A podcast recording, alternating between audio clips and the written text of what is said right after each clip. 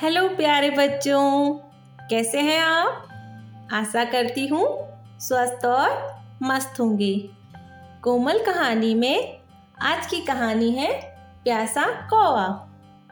इस कहानी में हम सुनेंगे कि लाइफ में प्रॉब्लम आए तो उसको सॉल्व कैसे करना है।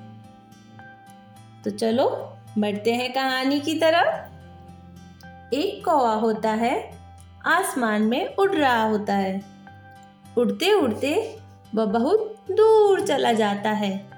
गर्मी का समय होता है तो उसे प्यास लगती है।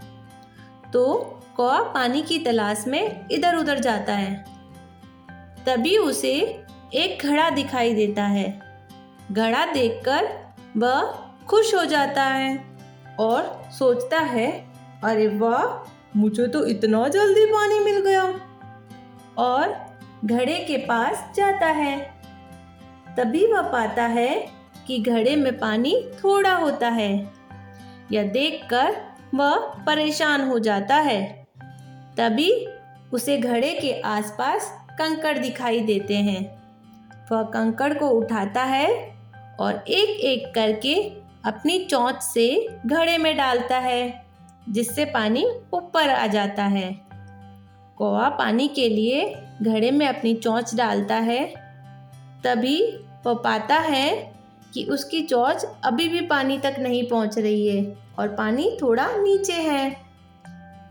वह थोड़ा परेशान हो जाता है, उदास हो जाता है। परंतु दूसरे ही पल वह सोचता है, परेशान और उदास होने से क्या होगा? मुझे कुछ नया सोचना होगा, कुछ तूफानी करना होगा। तब वह अपने तूफानी आइडिया के साथ उड़ जाता है और कुछ ढूँढने लगता है। बहुत मेहनत करने के बाद उसे एक स्ट्रॉ मिलती है। वह स्ट्रॉ लाता है और घड़े में डाल अपनी चौंच से पानी खींच अपनी प्यास बुझाता है और खुश हो जाता है।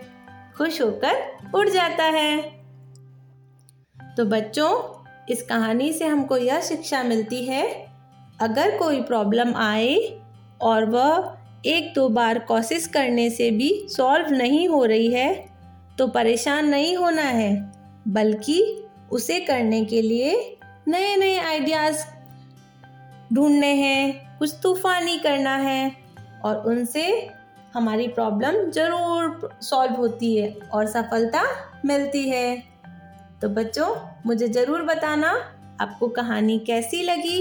अपने दोस्तों के साथ शेयर करना और मिलते हैं फिर एक नई कहानी के साथ।